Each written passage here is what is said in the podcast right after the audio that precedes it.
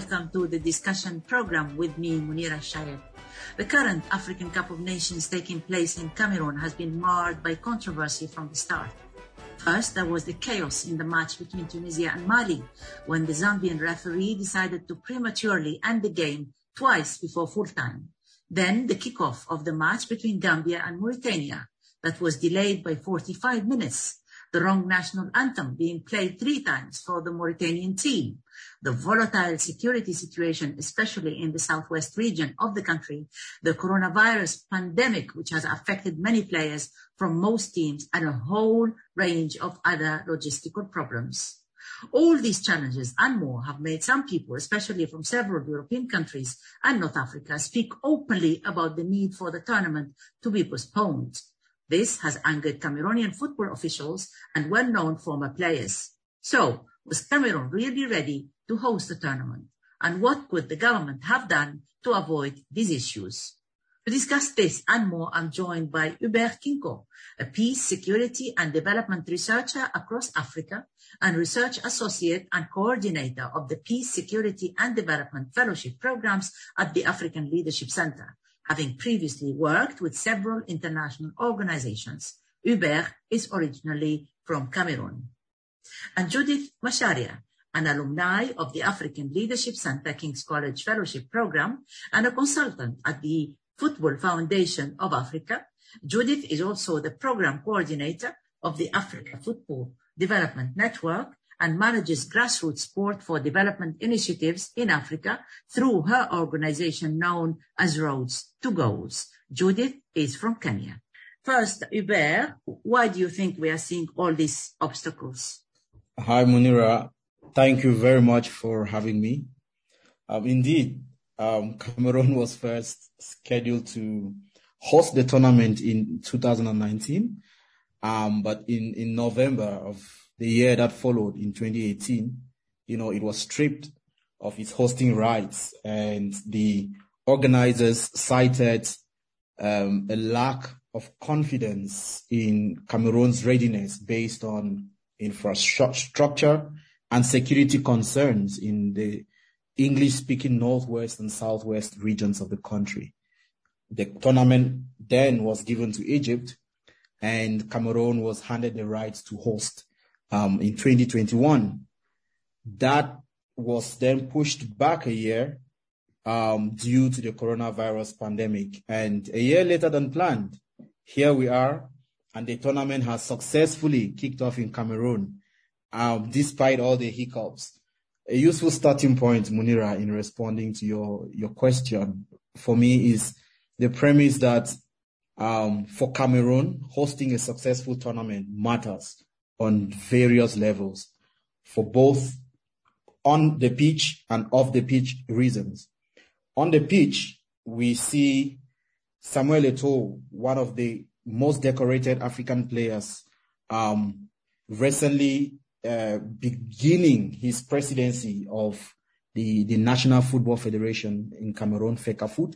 And he has expectations, very high expectations, that the, the, the team uh, that he's been a patron for will perform well. So on the pitch, the country will try to impress. Um, behind Egypt, Cameroon is the only country that has lifted uh, the tournament five times. Egypt has lifted it seven times. So Cameroon are arriving at the competition in high spirits and in very good form. Off the pitch, um, there is no doubt that hosting any sports event provides an opportunity for any country to boost its economic development. And so for Cameroon, hosting the AFCON, you know, would secure huge amounts of inflows in terms of foreign capital. It would generate employment. It would make people want to spend money. And therefore, you find businesses in Cameroon having their eyes on a boost in revenue and an economic revival. From a political perspective, however, there have been concerns and hiccups. There have been serious obstacles. And the first obstacle is that of security concern. You know, a lot of Cameroonians did not feel the, con- the country was safe enough, as well as other Africans, you know, to host the tournament, given the security situation, not only in the Anglophone region, but also in the far north region where Boko Haram continues to be uh, to remain a threat. Um, just a few weeks ago, you know, in December of last year, doubts persisted about, about whether Cameroon was ready in terms of infrastructure. But. Cameroon has actually revamped 10 of its stadia, you know, with the tournament taking place in five cities, Yaoundé, Douala, Garoua, Bafoussam, and Limbe. And Limbe is the only city there where there are ongoing security concerns. And so the country is prepared despite all these hiccups. But for me, the most significant is the pandemic, the COVID-19, which has affected several squads. If I may, hiccups, you know, include like teams coming out of a, of a match, not finding their bus to take them to their hotel. You talked about the pandemic. Uh, the, the people have been, you know, tested. The result is negative. and then, like recently, we have seen how some players actually have tested positive. Now, some people would say that other countries have hosted big tournaments uh, in Europe. Uh, Qatar uh, was it last month, December, the Arab Cup. The, the pandemic is global why has Cameroon not prepared properly for this? And why are players getting the wrong results? Why are we seeing all this confusion? I, I think part of that, Munira, is that Cameroon itself is one of the countries that has not taken the COVID-19 pandemic very seriously. Mm-hmm. It has not put in place proper structures to mitigate, you know, the risks of the spread of the pandemic eh, itself. It's in a country, the AFCON is being held in a country where only, you know, just less than 3% of the population itself has been vaccinated. And this has uh, been a factor behind, you know, the empty stadia and the, you know, the, the low attendance as, as well, because uh, the, the, the measures put in place by CAF, you know, to make sure that uh, the, the risk of spreading the virus remains low, um, they are very costly for, for a lot of Cameroonians in the first place. And so um, you find a situation where, you know, tickets, for example, the price of tickets range from between 5 to 35 uh, US dollars, which is too high for a lot of people. And these challenges in terms of uh, coordination, logistical issues, these, these are not foreign uh, these these are not uh, peculiar to Cameroon alone. Mm. Um, in Europe as well, you know, there are there have been challenges in terms of uh, logistics uh, in hosting tournaments because of the context of COVID-19.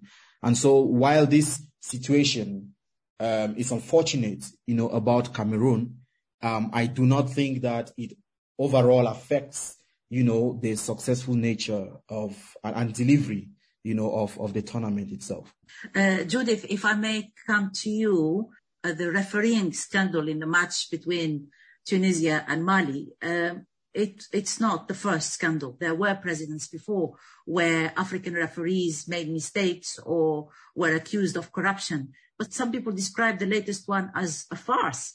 Uh, how do you think this will affect the image of African football? How far will, will the image of African football be tarnished uh, this time?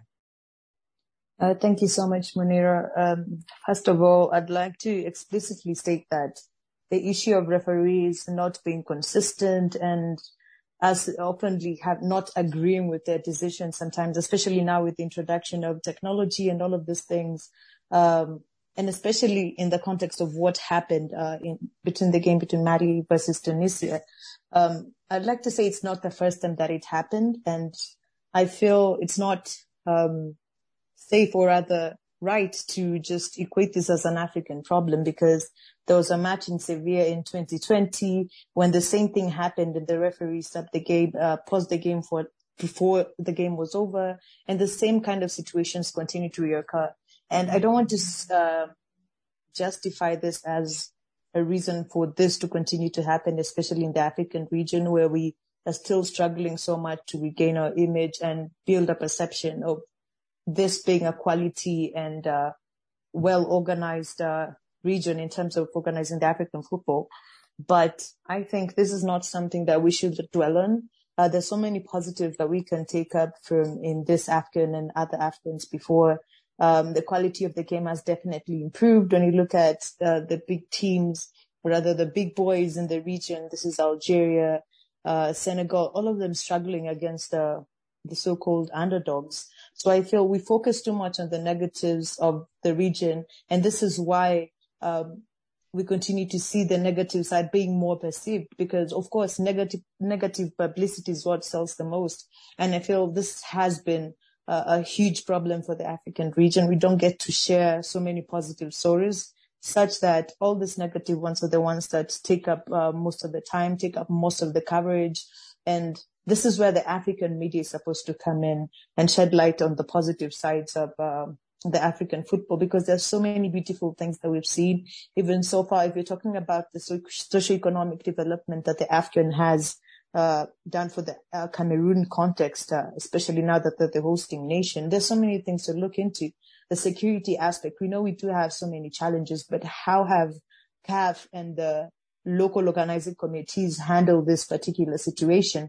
And especially now going back into the COVID situation, as you mentioned, it's not the first time that uh, games have been postponed or leagues uh, being halted because of COVID cases. So this is also not a problem for the Cameroon context or, or CAF.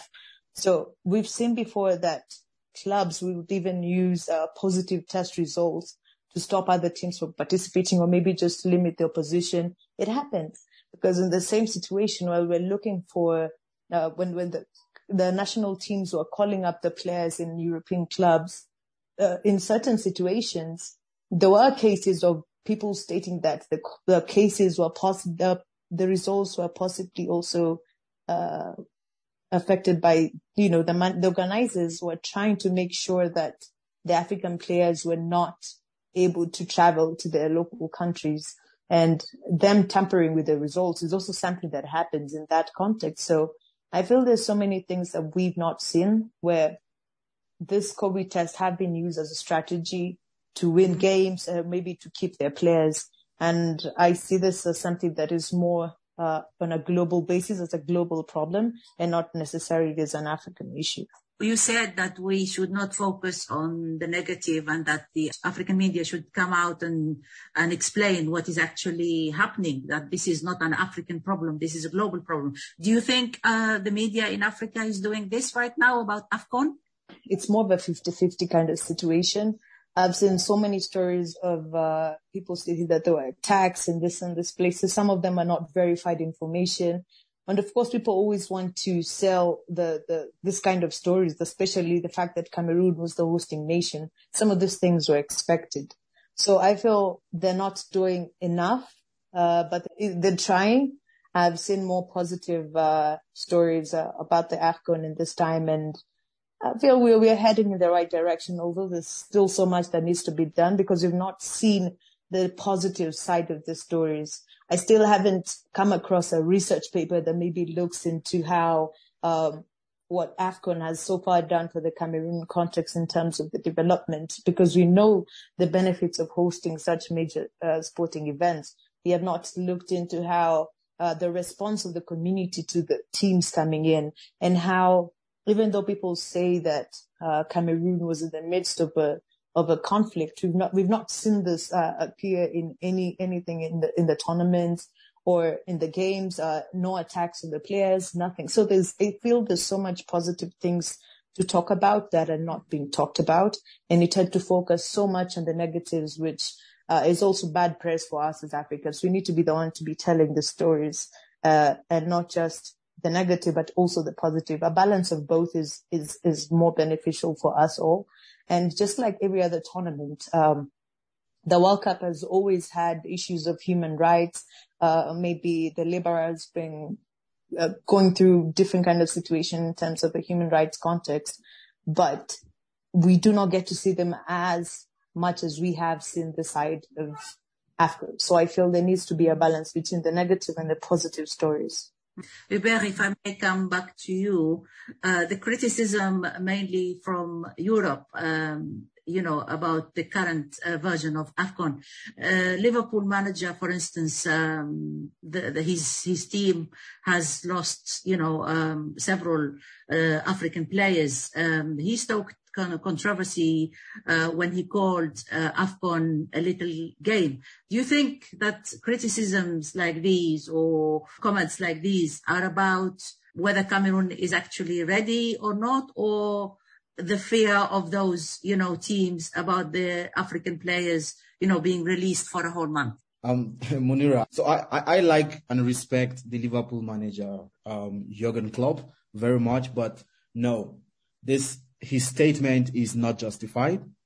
Um, it is simply disrespectful to the AFCON itself and of players of African origin who are playing in the tournament. But of course, more so, it is disrespectful to the African continent. That statement he made, um, an African journalist pressed him for an apology, and he went on explaining what he meant, um, eventually apologizing if it was misconstrued. But Africans will not make such a statement about European competitions and get away with it.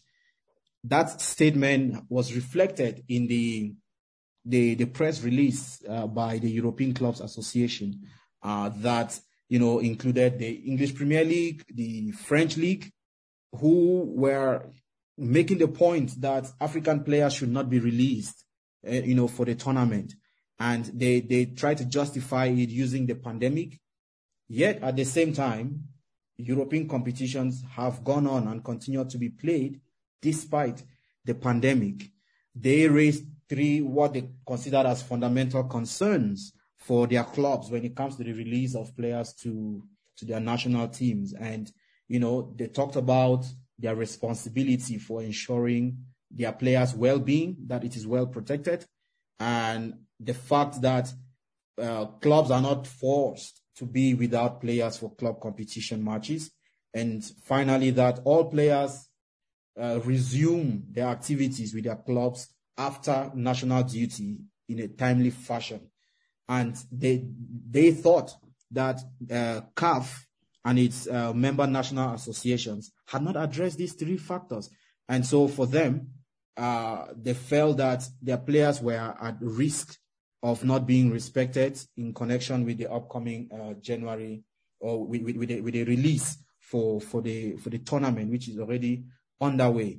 And so they give an explanation that falls within the, a similar context within which uh, tournaments are taking place in Europe and they make Africa an exemption. I think it speaks volumes about the perception of Africa that has been for long uh, uh, projected, you know, in, in, in, in studies um, you know, in, in, in sports, in, in, in policy spaces. And that, that just has to stop. It is simply disrespectful and cannot be justified. Uh, Hubert, uh, some other countries, uh, mainly North Africa or um, Africa north of the Sahara, Morocco, Egypt, for example, and even further afield, Qatar, that hosted the Arab Cup in December and about to host the World Cup, suggested uh, that AFCON happens on their soil, which mm-hmm. they, and these criticisms or the, these comments, you know, angered uh, Cameroonian Football Federation president, former player Samuel Eto'o, and also Roger Milla, a Cameroonian football uh, legend, Roger Milla, who launched a scathing attack on the North African country, saying that they always spoil things for the rest of the continent.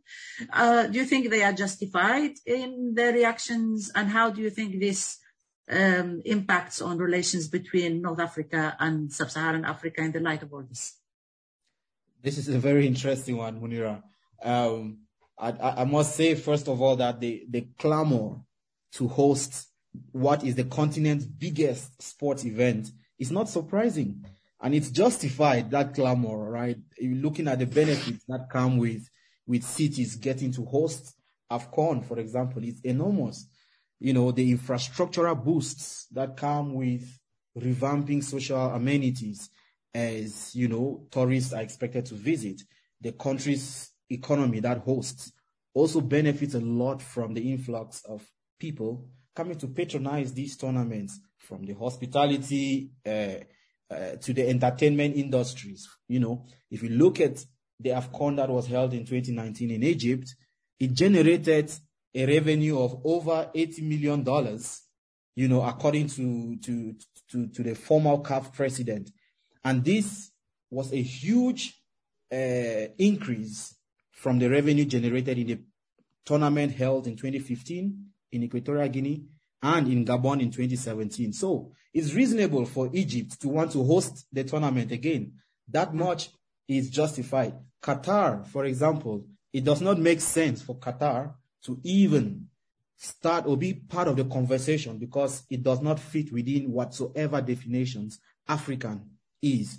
And so, you know, I cannot even give uh, any airtime to respond to, to Qatar's clamor to want to host it. And so, unsurprisingly, you know, with the clouds hanging over AFCON uh, build up, it's understandable for Samuel Eto'o to be fuming. It's understandable for, for, for Roger Milla to be fuming. And, and their argument is simply if the Euros, for example, took place in the middle of a pandemic with full stadia in several cities across Europe, and there was no problem at all, why would it be a problem for AFCON to be hosted in Cameroon within the, the same context? You know, mm-hmm. if all the measures are taken to uh, put in place to make sure that the, the, the, tournament is held successfully. And of course, I, I know that uh, the relations between, you know, uh, Northern Africa and, you know, Africa sub, uh, south of the Sahara have been a bit, you know, tense and some, some of it uh, is justified, I think, because of the cultural um, relation between Northern Africa and the Middle East um, somehow there has been the tendency to separate uh, Africa further. But as a, a, a strong Pan Africanist in my approach towards the continent, I think uh, we must continue to find ways uh, that bring us together and find, you know, the ways to also address the the things that that further break us apart, as if we were not um, already divided uh, divided enough. You mm-hmm. know, football, which should be a uniting factor, and Judy is an expert on this. You know, can speak a bit more about this. Um, it's rather dividing Africa rather than uniting it. So I think moving forward, this you know sporting events, especially football on the continent, should not be a dividing denominator uh, between mm-hmm. North and South of Africa. Judith, you want to comment uh, on that point about how football has actually divided the continent even further? Absolutely. Um, I feel there's so many ways to look at it, especially if you're looking at from the development level of the sport and what different countries are doing to grow the game, um, the infrastructure that are being set up in the different countries and the overall level that we assume that, okay, say maybe this and this region are more qualified, this and this region are way better. And I think this division has been more pronounced, especially now when we see, um, the countries, the North African countries like, uh, Algeria, Egypt, uh, Morocco, Tunisia, all of these countries, uh, you'd find that majority of the sub-Saharan, uh, fans would probably support them, uh, support them being kicked out of the tournament. And that's because of the perceptions that have, have existed uh, from way back.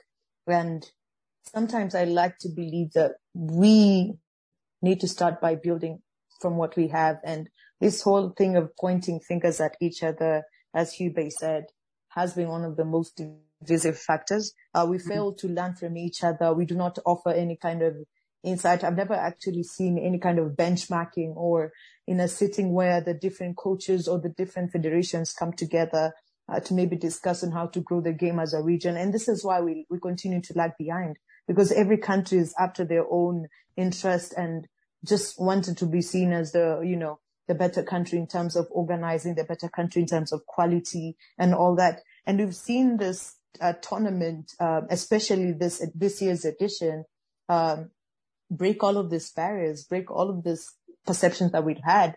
Uh, for example, who'd have thought that Ethiopia would be such a huge force?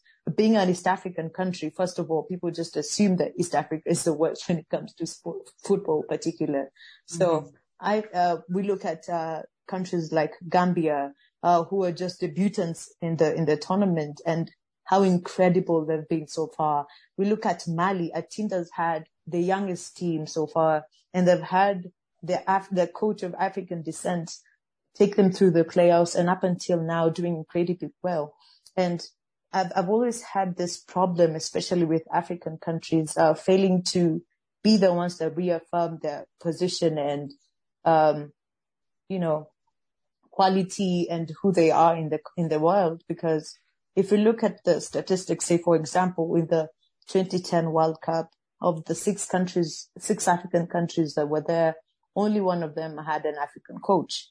Uh, in the 2019 edition in Egypt, uh, 13 coaches uh, were not of African descent.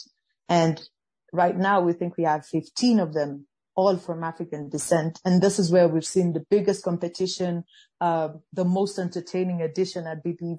And this just goes again to reaffirm that just believing in what we have, building in what we have, and you can just use what we have to grow the kind of vision that we have for African football. Um, we've seen so much dedication from the players, from everyone. Um, people have been complaining that the star players that uh, we were called up from their European teams have not been very instrumental. Players like Mohamed Salah, uh, Sadio Mane, people that we had huge hopes for. Riyad Mahrez, for example, he was supposed to carry his Algerian team, but we've not seen so much. And all of this backlash against the African region, all because of this individual players. Okay, for obvious reasons, maybe because they were only allowed to come back into the national uh, teams a week, literally a week before the tournament. I've never seen anything like that. Uh, how do you expect these players to have huge impact on the team if they only appear a week before the tournament? If we look at the preparations that the European teams get to have before any kind of major tournament, it's incredible. Months mm-hmm. and months of preparations. So why, why does, why is it, why is the case different when it comes to the African region? And these are the kind of contradictions and, um, I, I, fail to understand because we talk about uh, mutual respect and all of that, especially on the rules of FIFA. And I feel this has not been replicated for the African region. And in as much as we have so many negatives that we can look into, but what mm-hmm. are they doing to guide us or maybe to provide any additional insight? Again, I, I once again just like to insist on the fact that African countries just need to come together and build on this on their own because uh, as things have been so far and as they will continue to be, uh, will always be that region that uh, always feels marginalized, uh, mm-hmm. especially in the football sector when we are the ones who have the biggest pool of talents. And I know we literally carry majority of this European league. So um, yeah. it, it, becomes very challenging for me to understand. Indeed. Uh, I was going to ask you the question. I mean, African countries always say that other countries, mainly in Europe, the US, don't allow them to progress. But what are they doing themselves to to improve? Uh, we haven't heard any African official, you, you know, from any African government uh, uh, coming forward and saying that all this, you know, all this propaganda about us and about what's going on with AFCON uh, is is not justified. Is wrong. We are doing our best here. We haven't heard anything so far.